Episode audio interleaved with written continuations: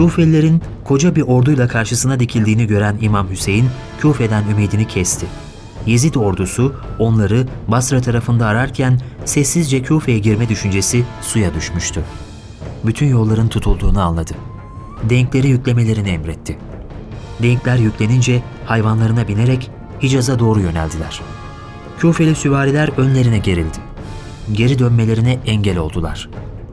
Hazreti Hüseyin, ordu komutanı Hür bin Yezid'e sen bu hareketinle ne yapmak istiyorsun? dedi. Hür bin Yezid, seni Vali Ubeydullah'a götürmek istiyorum. İmam Hüseyin, o halde çarpışmaktan başka çare yoktur. Hür, seninle çarpışmak bana emredilmemiştir. Bana ancak senden ayrılmamak emredilmiştir. Benim ve senin için çarpışmaktan daha salim olan bir görüşüm var. O da aramızda bir yol tut ki seni ne Küfe'ye götürsün ne Hicaz'a. Validen bize buyruk gelinceye kadar sen o yolu tut. İmam Hüseyin bu sefer Uzeyb yolunu tuttu. Uzeyb'in hamamlarına geldiler. Hep birlikte oraya kondular. İki taraf arasında ok yetişecek kadar mesafe vardı.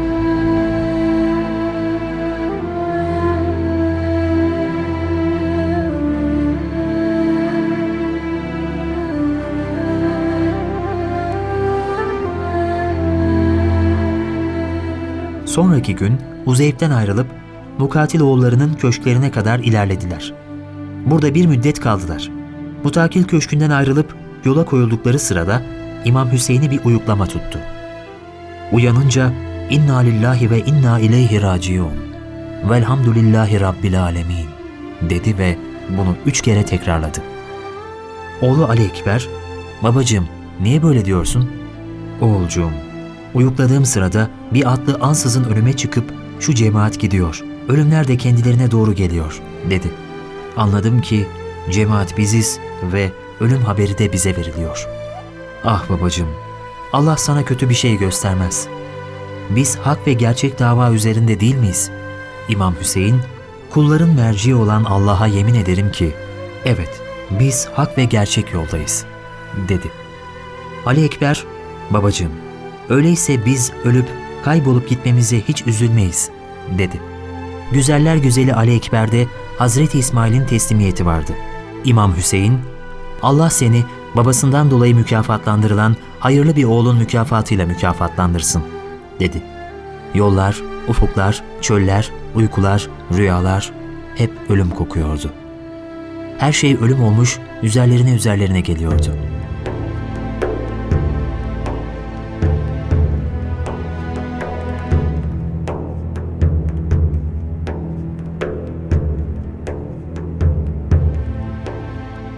Mutakil köşklerinin evleri gözlerden silinmişti ki, soy bir hayvan üzerinde bir adamın karşıdan gelmekte olduğunu gördüler. Adam gelip ordu komutanı Hür'e selam verdi ve bir mektup uzattı. Mektup Vali Ubeydullah'tandı.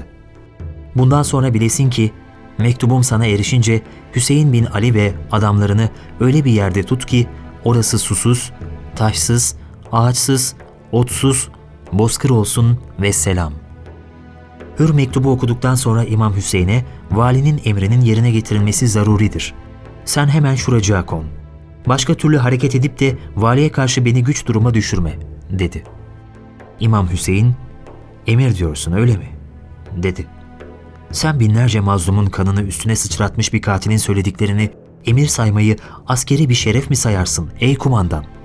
Hiç değilse bizi az ilerideki şu Kadriye köyüne yahut Sakabe köyüne kadar götür de onlardan birisine konalım. Hür, vali bana susuz bir yer dedi.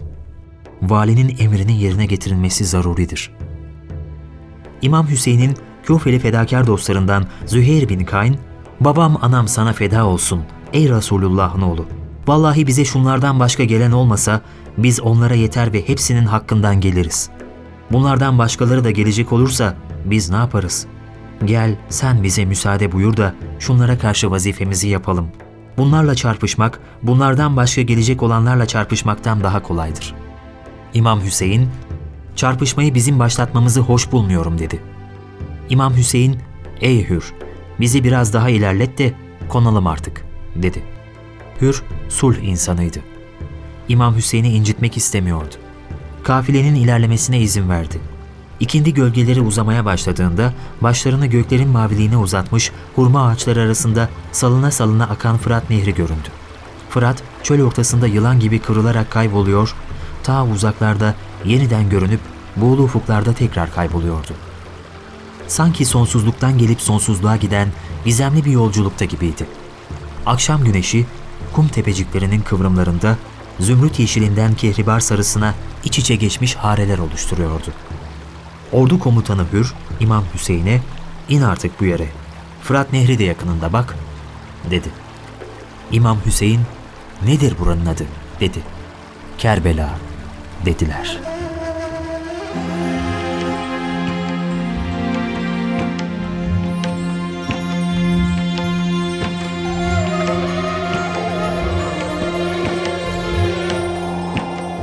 Derviş odasında pür dikkat Mehmet Hoca'yı dinleyenlerin gözlerine yaşlar hücum etmişti.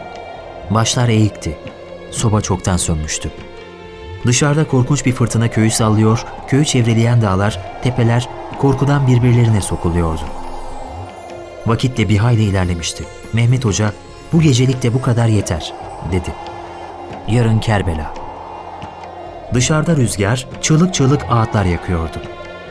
Camlarından ölgün ışıklar sokaklara taşsa da sanki evlerin sakinleri soğuktan birbirlerine sokulmuşlardı.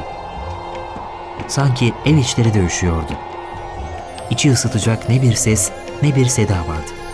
Sanki kainat ürkmüştü. Gökler gürüldüyor, dağlardan, derelerden derin uğultular geliyordu. Mehmet Hoca, afatından sen koru ya Rabbi diyerek kalktı. Mehmet Hoca'nın ardından odadakiler de birer ikişer kalktılar. Muharrem ayının matem akşamlarının müdavimleri karanlığın ve fırtınanın içinde kayboldular. Ve derviş odasının ışıkları söndü.